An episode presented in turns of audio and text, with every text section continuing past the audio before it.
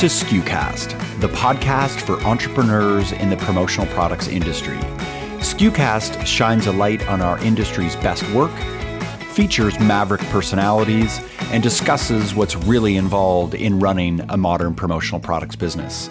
SKUcast is the official podcast of commonsku.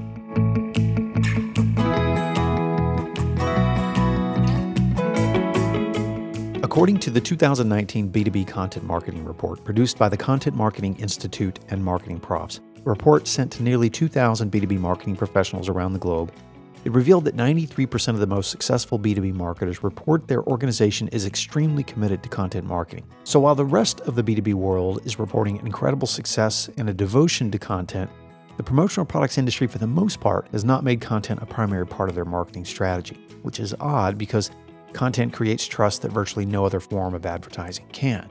Hi, friends. I'm Bobby Lehew, the Chief Content Officer at commonsku, and I'm joined today by Mark Graham, commonsku's Chief Technology Officer, as we sit down with our special guest and friend, Bill Petrie, President of Promo Corner, to try and solve this problem and offer some ideas.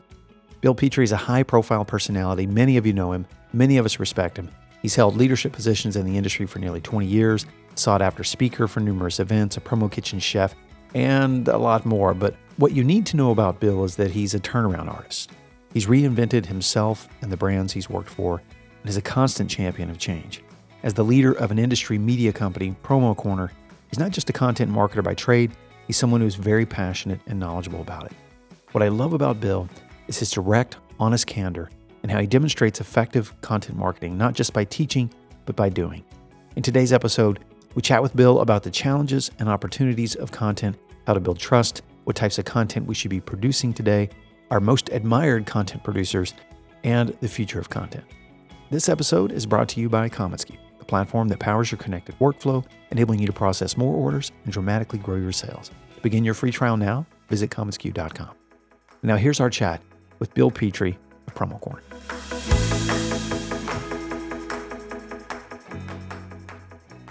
Content is more important than ever, and yet do we or do we not see a lack of it in use in the industry still? Bill? Yeah, so I love the lead off. First of all, love being with you guys. It's always fun to chat with with two people I like, respect, and admire. So always fun to do this. I think it's more important today than ever because marketing is getting so noisy we are bombarded continually by messaging. And I think true content marketing, when it seeks to give first, and I think that's really what content marketing should do, it helps us cut through the clutter by giving first and showing that you care and, and, secondarily, I think it allows you to show a little bit of transparency. You know, people still want to buy from people and brands they know, like, and trust, but it's getting more and more difficult for the ultimate consumer of marketing or the ultimate audience of marketing to really understand what's real and what's not. So, by creating content that is transparent, it really allows you, you know, obviously to establish credibility and you can stand out by taking a stand as opposed to just kind of blending in with everybody, but allows you to be really transparent and people get to know you a little bit better than they would if not, especially in a noisy, cluttered marketplace. Yeah. Yeah. Mark, do you think content is being underutilized by most of us in the business? I think yes. When you think about the promotional products industry, I still think that content is is not as utilized as it could be. I was interested in in reflecting on that that stat that you had, Bobby, with 93% of the most successful B2B content marketing, uh, sorry, content marketers report their organization is extremely committed. I don't think that that percentage would be nearly as high in the promotional products industry.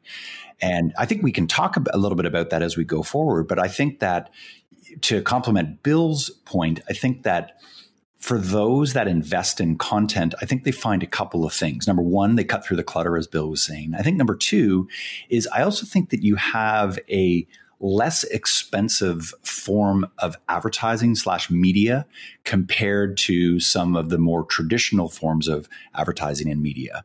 And I think that's also very interesting. I know someone was asking me about this a little while ago when I was talking about the growth of right sleeve.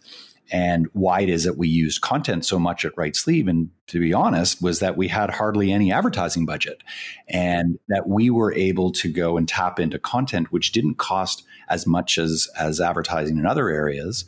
And it allowed us to cut through the clutter at a very low cost per impression compared to, say, advertising in a more traditional sense. So I think that that is is what's always been very compelling to me and I think it remains surprising to me that the adoption has been lower than one might expect in the industry. Yeah. I also think we've covered this in a previous episode, but we've discussed how the fundamentally the marketing role in the marketing department is is practically non-existent for a lot of folks in the business too. So you kind of have that fundamental problem that exists first and then second you have what I think is a is an, an underutilization because of a lack of understanding of how much ROI you can achieve through you know smart thought leadership type content or client driven stories and things like that. When we when i mention the word content marketing obviously that covers a broad umbrella of tactics. Who do you guys think are doing or are exemplars in content marketing today on the distributor and supplier side? Bill let's start with you I think we'd be remiss if we didn't mention Kirby Hasseman. He produces so much content for Hasseman Marketing, whether it's blogs, video, podcasts. I mean, he he really you talk about someone who's really kind of on the Mount Rushmore in our industry of someone who has adopted content marketing as his marketing platform. That's Kirby. He creates content not only for the industry, but he really shows people how to create it for the ultimate end user, his customers. So I, I like I said, we'd be remiss if we didn't mention Kirby. I think Scott Dunstan and Brian Young from the Dunstan Group do a great job with their Brand Builders podcast. It's something I listen to uh, on a regular basis and always get something out of it. I think Sam Cabert, we all know Swag Sam, he does a ton of content, both really focused a lot more on video and podcasts, but I know that's helped him and his brand. And then I was actually thinking about this, Bobby, when you sent the question, and, and I think, gosh, you know, the big distributors really don't embrace this as much as I am shot. I'm surprised that they don't. I think Geiger has done a nice job. They've done some videos of Gene Geiger and our friend Dale Denham on a couple of occasions. They've been fun and cheeky and things like that. But, you know, it's interesting to me that the ones that have the resources to really invest in content marketing don't seem to do it.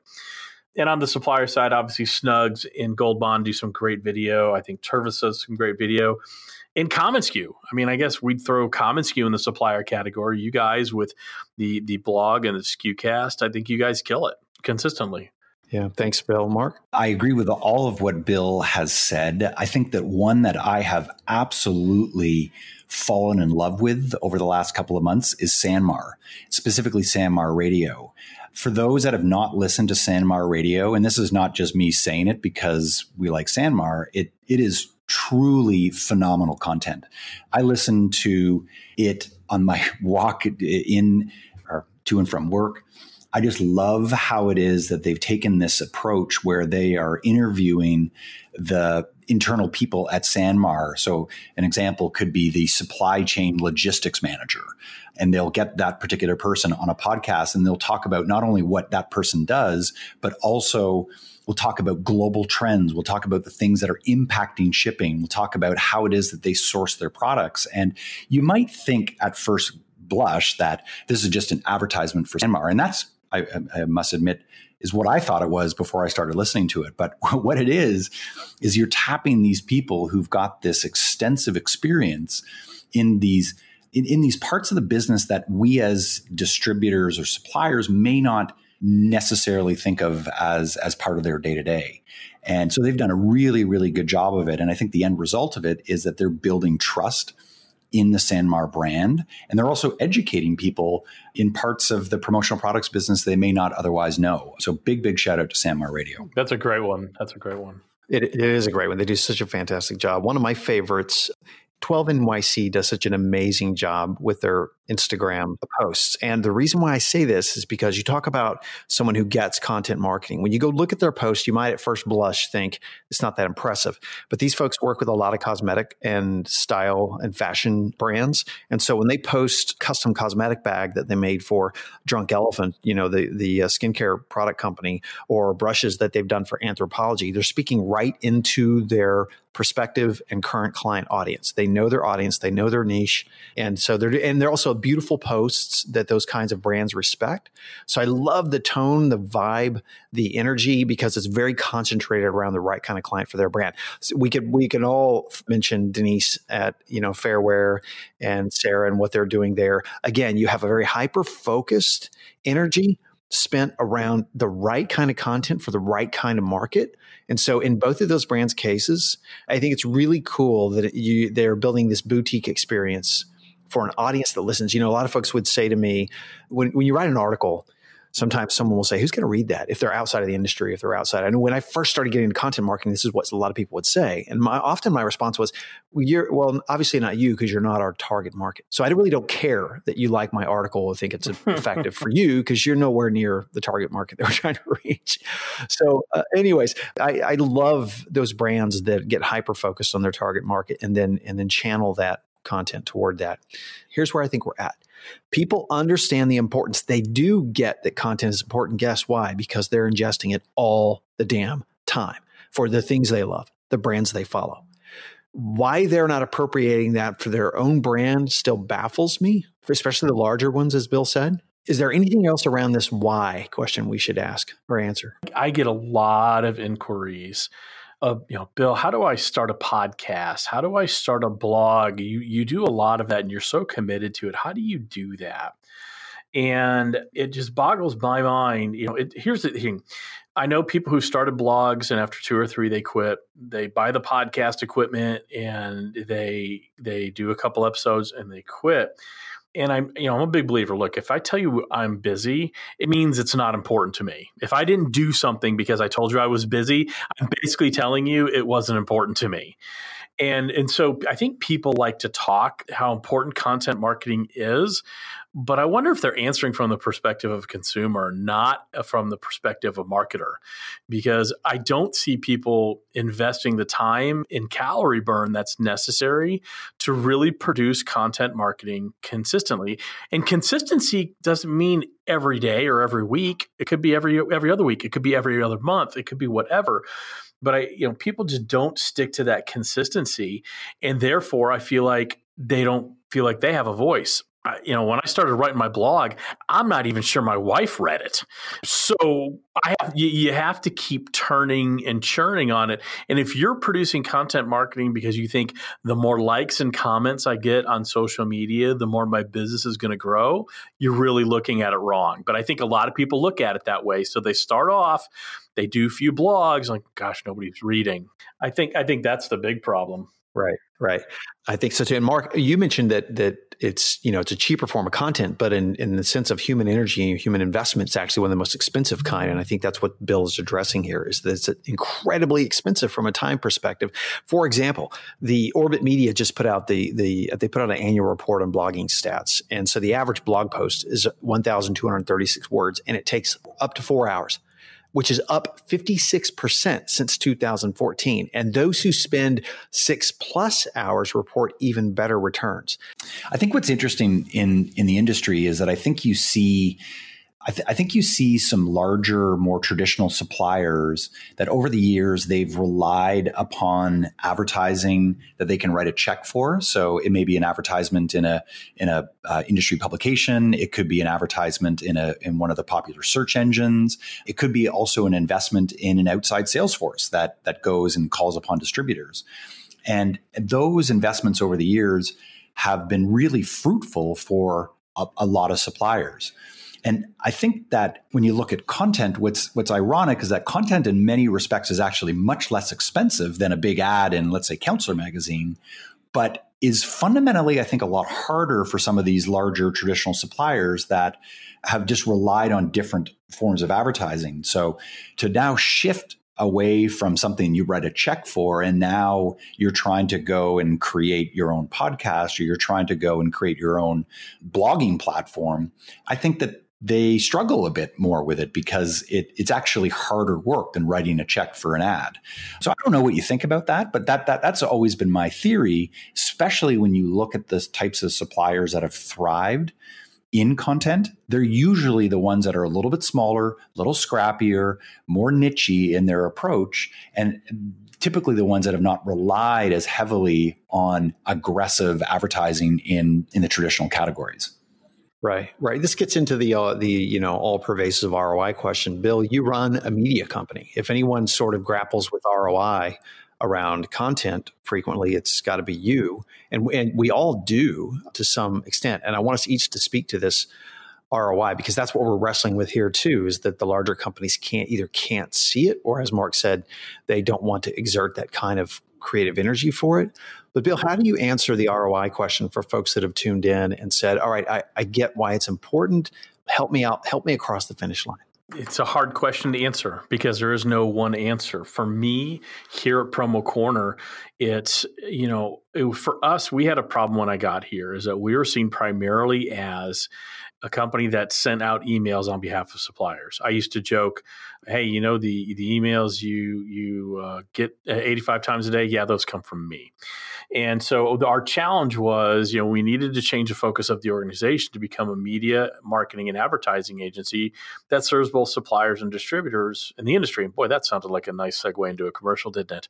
Um, but that was that was the goal, and that still is the goal. And so to do that, my philosophy was do the same thing I did when I had my own company in Brandivate, which was content marketing, content marketing, content marketing. Because again, it's low cost right? It's low cost financially. It's it's certainly a high cost personally and, and emotionally and you know time and things like that. But I wanted us to get viewed as a, a thought leader in the industry because we weren't in that discussion. And over time, I know I can't tell you this specific client came on board because of that specific podcast or that specific blog post. But what I can tell you is we've experienced easily double digit growth over the past two years really due to our content marketing. Can I tie specifics to it? No, I can't. But I get enough of people telling me, we love what you're doing. We have a line basically of people waiting to sponsor podcasts. Those things tell me the things I need to know. So as far as ROI, it's there, but you're never you're not going to be able to tie specific numbers to it. Right, right. Mark? I reflect on a, a couple of podcasts that I've done with Kirby Hasseman where we've talked about the same thing. And I love Kirby's answer in that he's not necessarily looking to tie a specific sale to a particular blog post, but that his whole content strategy as a whole is what is building this trust with his community of customers and prospects. And that I think is a much stronger thing to aim for is this idea of overall trust in your brand. That's way more focused on, on ROI than trying to drive that back to, say, an advertisement in an industry publication. So I think that for him, and I would echo this is the same thing for us at commonsku, is that if we can create a brand that is trustworthy and we can create a brand where there's a strong sense of emotional connection with the people who work there, then at the end of the day, we're building trust and trust is the cornerstone the absolute cornerstone in in how business operates and particularly works in the world of software where, where people are having to make a huge change. It's very stressful. And i think it's the same thing when they're looking to buy your services bill and i think the same when they're looking to buy kirby's services as a distributor. So i think when done well and done consistently it creates this incredible level of trust that I, I think very few other forms of advertising can do yeah, it's that transparency I was talking about earlier. I mean, it allows people to get to know you. I mean, I've shared, you have Bobby, you have, you've shared, we share honest thoughts in in this, and it's kind of in a, in a society where no one wants to take a stand on anything. It takes some pretty big onions to say this is what I think about our industry, and here's what I think's wrong with it. Right, right. And and I think people, boy, they love that, and they're scared to death of it at the same time speak to one aspect about the ROI, and that is that once you've seen a direct cause effect with content, you're sort of hooked. And, I'll give you an example. We had when I was with Robyn several years ago. I don't remember. I wish I remember the year I created it, but we but I created three ebooks. Two of them were very shitty. They were awful. One was called the Company Store Planning Guide. The two were kind of offshoots of that, but they were all three separate pieces. And it took me, it took, it was a very slow period of time. I remember the summer distinctly because it was a slow period in business. And I thought, I'm going to get this done. I'm going to sit down and get these things done. And what was an ebook called the Company Store Planning Guide? And the way we used it was we put it on our website as an ebook prospects could come fill it out. It wasn't a book that said, here's why you should choose Robyn as your company store provider. It was, here's what you need to create a successful experience with your brand. And it was a worksheet, as a 10 page worksheet that had them fill in the blank. They had to bring in like what titles and other com- people in the company need to be involved. What kind of merchandise would they need for a successful program? What kind of marketing would they need? All of these things. And none of it had to do with us being the better provider for it.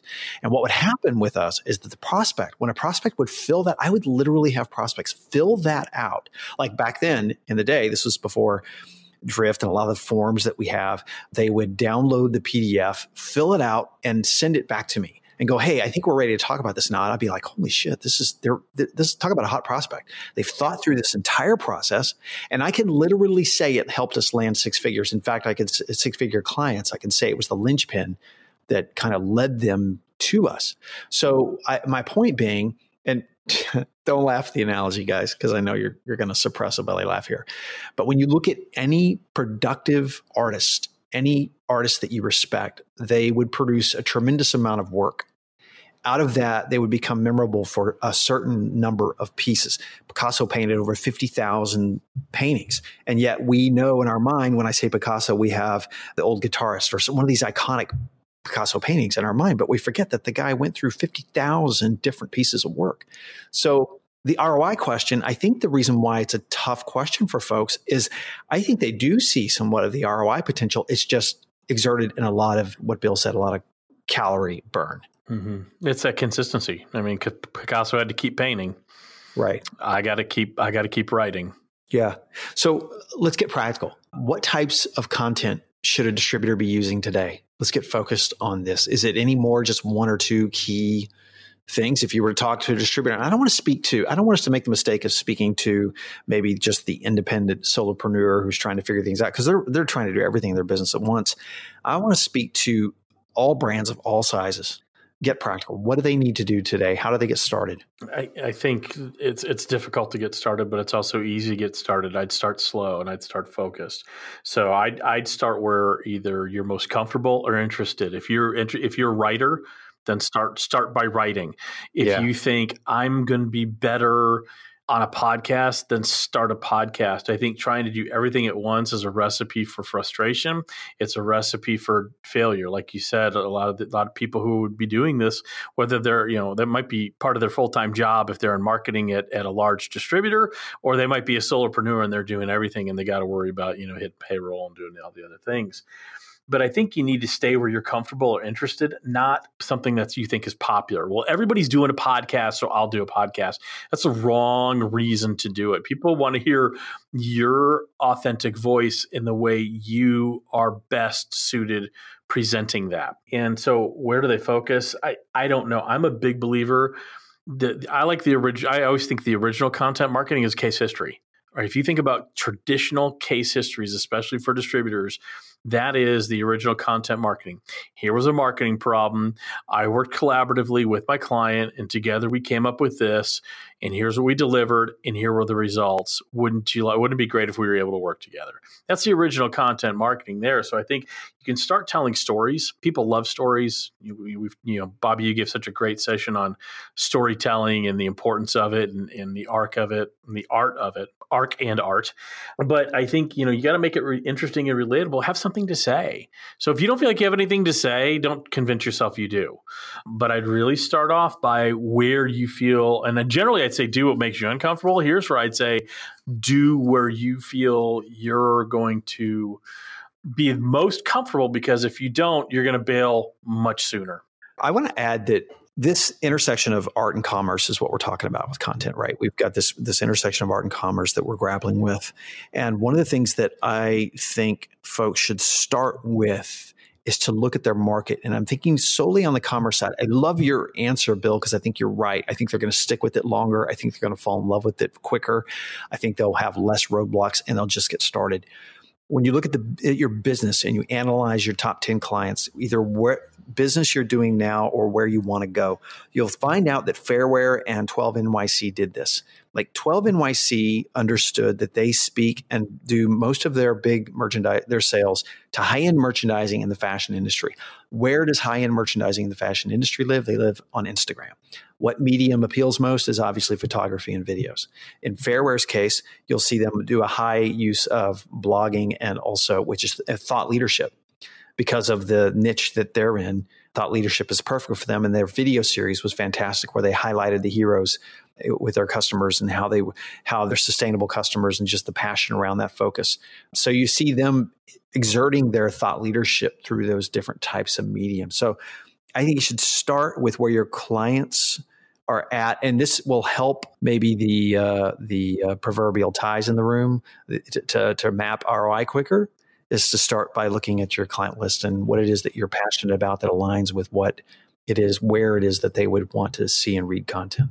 Absolutely. It's where they live. Yeah. You know, uh, as much as I don't love Facebook, but a lot of my audience lives there. So do we share content on Facebook?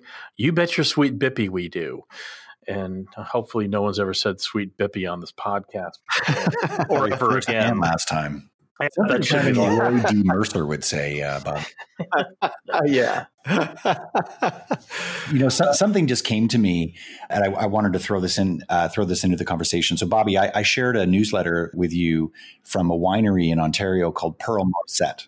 Okay, and and and Bill, your comment about case studies is what is what triggered this in me when we're specifically talking about like where do people start what do they focus on and bill when you said case studies is is kind of the original form of content marketing newsletters also fall into that as well newsletters is the kind of thing that we might have been talking 25 years ago hey create a newsletter send it out to people so to some extent it's a bit old school but if you're listening to this and you're someone that is in a newsletter frame of mind, newsletters are a phenomenal form of content marketing. So I'll give you this example.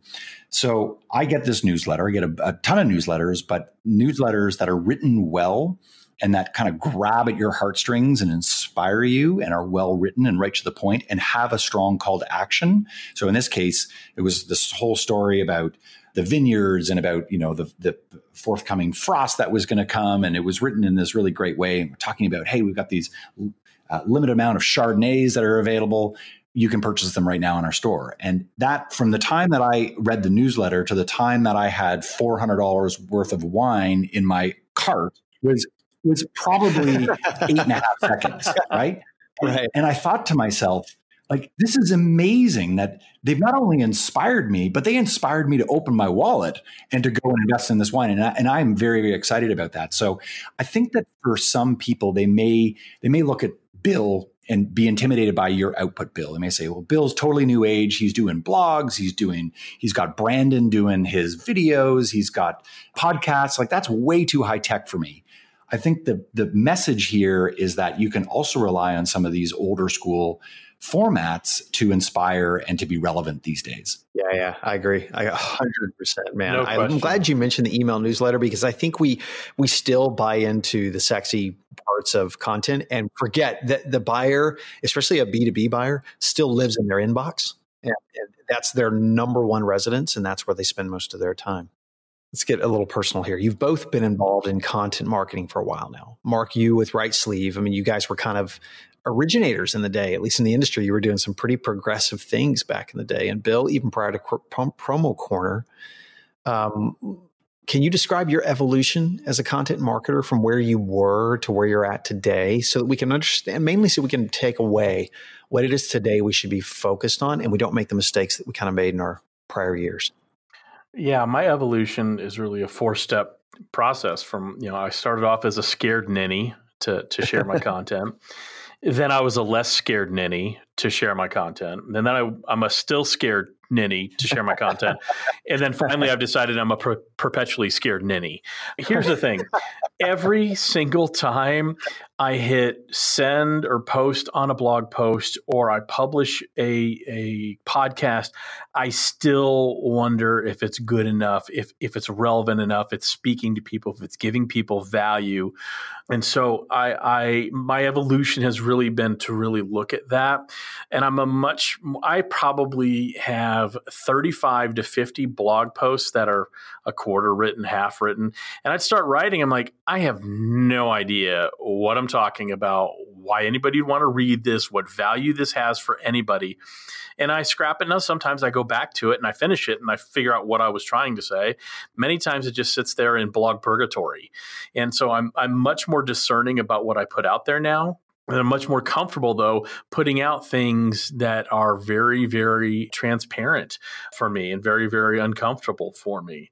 So I've I've been, I'd say over the last year, year and a half, I've been very comfortable sharing my failures and thought this was going to work out. You know what? It didn't. Here's what I learned from it though, in hopes that other people can learn those same things. So I'm more confident. So I look at my evolution as a content marketer. I'm much more confident in doing so but I still am that scared ninny. And but I do have the courage to trust my instincts. If I think it's worth publishing, there's at least a few people out there that are going to relate to it, either whether it's a podcast or a blog or whatever. So that would be my answer to that. You know, I think I think for me, if I reflect back on the very early days of content production at RightSleeve, because this would have been going back to you know maybe 2006, 2007 it was the wild, wild west of content marketing. Social media was just starting to get traction, had sort of moved out of the sort of Harvard dorm, uh, so to speak, into from the college market into the world of business. And at that time, the approach was highly experimental and random partly because no one really knew what the hell they were doing. And I think in part because it was just fun to experiment. So, examples of that, like we would go and produce YouTube videos that were rooted in comedy and rooted in sort of being off the wall because that's what I had seen in the consumer market. And that was a lot of fun, but was not terribly strategic or terribly analytical. So if you look at where we are right now, and I would probably give the example more of commonsku because that's really the world that I live in now. You think about our content strategy is it's about consistency. It's about certainly about experimentation, but also measuring analytics. You, you think about the analytics meetings that we now have. There's no way in hell we would have come close to doing that 13 years ago when we started doing this at RightSleeve. And so I think that the learning is that we started off random, creative, experimental.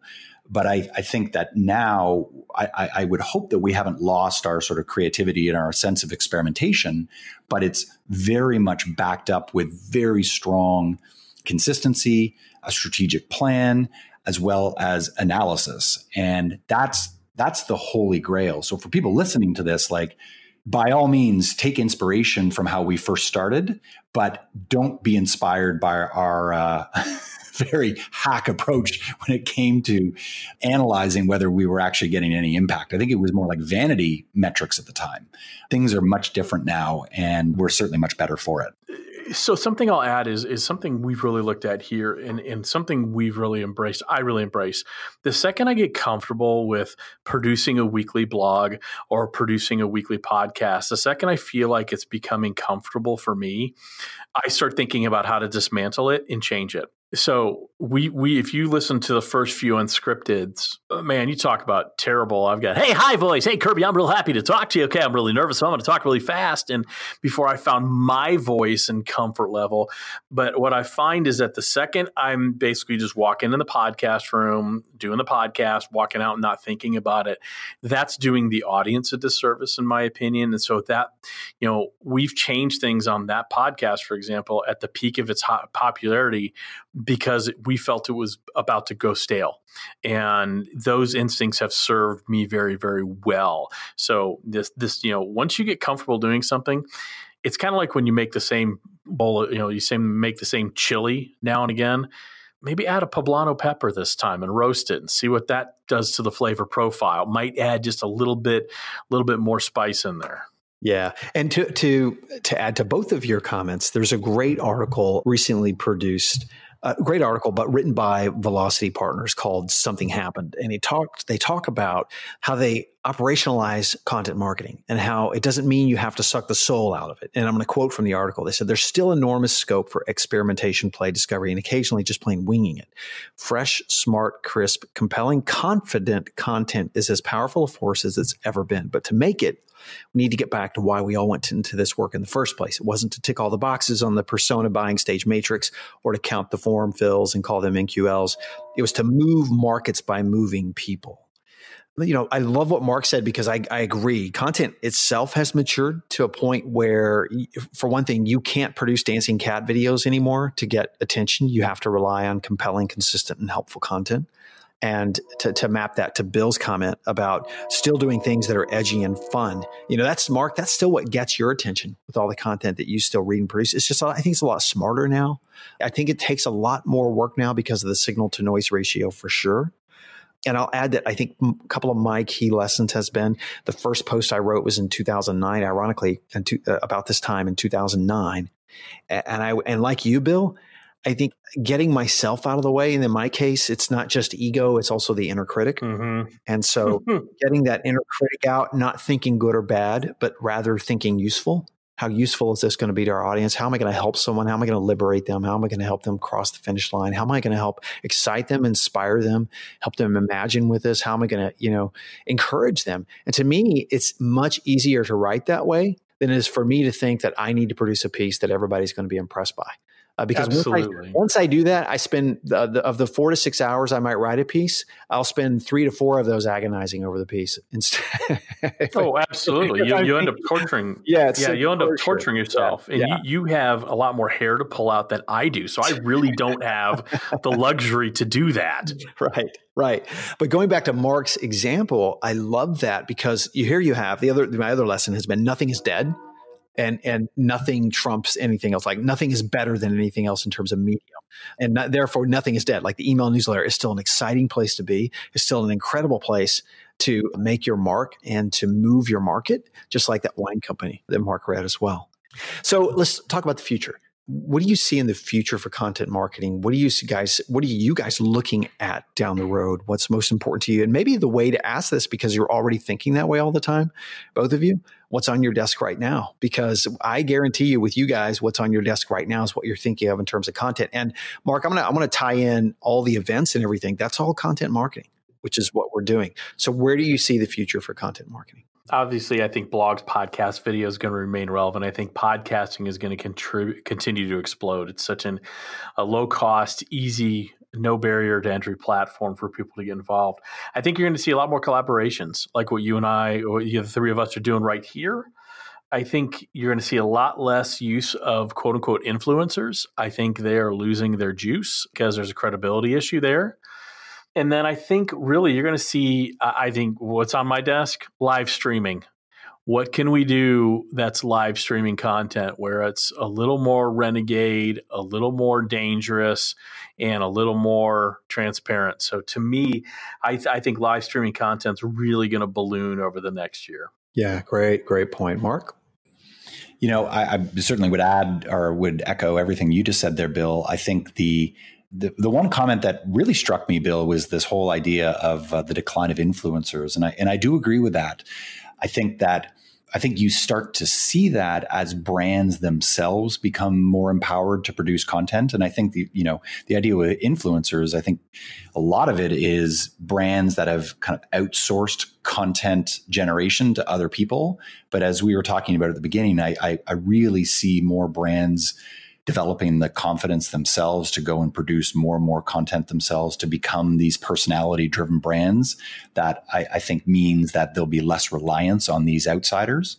I think the the other thing that I would add is is seeing how events continue or in-person events continue to drive engagement and how that can be married with an online experience. So, Bobby, we talk about this all the time is about how we can create this kind of 360 experience where, you know, people get the benefit of those in-person relationships, but also being able to continue those relationships on an ongoing basis. And, and that's typically done in the virtual world because many people are obviously not in the same same city. So I think that that's really represents a very dynamic opportunity for brands as they continue to build their content strategy. Yeah.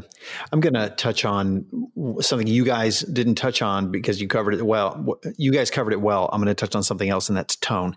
I think you're going to see far more intimate content built for even more finite audiences in the future. That's already happening now, but you're going to see even the most boring brands, quote unquote, boring products, insurance, finance, any B2B business you can think of that will get closer to the emotional reason of why we buy and therefore heighten the intimacy around building tribes, building communities. And you're going to see these continue to flourish because that's the heartbeat of why people buy and why people purchase. So I, I think the tone of content will actually shift and change more and get more intimate as well as smarter. I think I, I, I, all three of us know that for anything to get seen or heard or to get appropriated and used proactively by a prospect or by a client, it's got to be incredibly helpful. So it's going to get harder. It's going to get harder, and I think you're going to see also more and more focus, of course, on the customer experience. Yeah, I think that I read a study that every CMO in the world is asking themselves the question right now: is how do we how do we tap into the experience of marketing with our business experiential marketing and how do we tap into that experience communicate that experience and build that out in a way that touches people's lives love that no that's great stuff Hey, Bill, I want to throw in uh, one question before we start to wind down. Sure. What is your favorite blog post you've ever written and why? I don't think I've written it. Um, great answer. That's a Bobby answer. Oh, that's a great answer. Buy that. I'm bowing at Bill's feet right now. That's I don't think I've written it. I mean, how haughty would I have to be to say, "Well, let me look through my list of blogs." okay, okay. And- let me rephrase. Let me rephrase. So this yeah. way I can actually pin you down what post inspired the most amount of debate? Okay. There, there's been a couple. That's a good way to put it. I don't know how to choose, Mark, but you're forcing me to. No, because I'm in charge here, Bill. You aren't. I, that is that is that is increasingly clear. I think the ones where I've been really transparent about the business before we've done something saying this is what we're going to do. So basically committing it to paper and then sharing it for the world to see. I know that like uh, the, I think the one that really, you know, when we launched Promo MBA, there was a lot of internal angst. How are we going to pull this off? And are we ready to pull this off? And uh, my my response was very much of a well i said we're going to so i guess we have to now right? So I, I i'm a believer that with a big grand goal like that when you put it out there and say you know you got to do it you got to do it you know the, the, you can never plan long enough to get married can never plan long enough to have a child. You can never plan long enough to have a corporate merger because there's always things that happen on day one you didn't think about. And so I'm a believer of just kind of committing and running. So that that one definitely comes to mind, that blog post. And then one where I railed against customer service and how customer service has become automatonized, if that's a word. But you know, I, I my wife went to go pick up fast food for me and my kids and their friends one night, and I order. I said, "You know what I like? I just want a hamburger. Or I want cheeseburger with lettuce, mayonnaise, and onions only. That's what I get. That's what I always order." And she went to a local fast food place, and they gave. That's what they ordered. That's what she ordered: a cheeseburger with lettuce, mayonnaise, and onions only, and it came with a bun, cheese, lettuce, mayonnaise, and onions. No burger because they didn't they they were not they were trained to the customer's always right, and they weren't trained to ask clarifying questions. So they just continued like a zombie on with their day. And I got quite a bit of engagement on that one, where I was like, you know, uh, why we have uh, we have nobody's empowered to make any sort of decision, and I kind of went off on a rant. Yeah, Mark, what about you? I'm asking you your own question.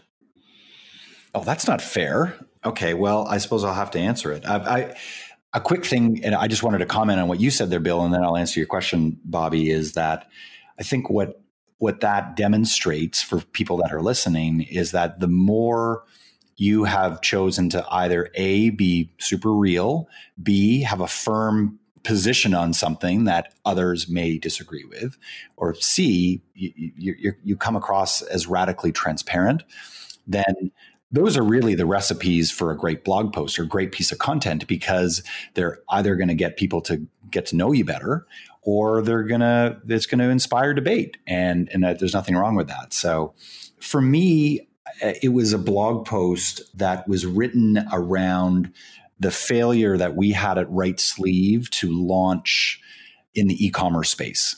And this I wrote this a couple of years ago. I wrote it on I think it was on the commonsku blog, and I think I also shared it in Promo Kitchen because I wanted to get sort of the maximum amount of readership in terms of this massive failure. And for Bobby, you, you know me fairly well that it's challenging for me to talk about failure.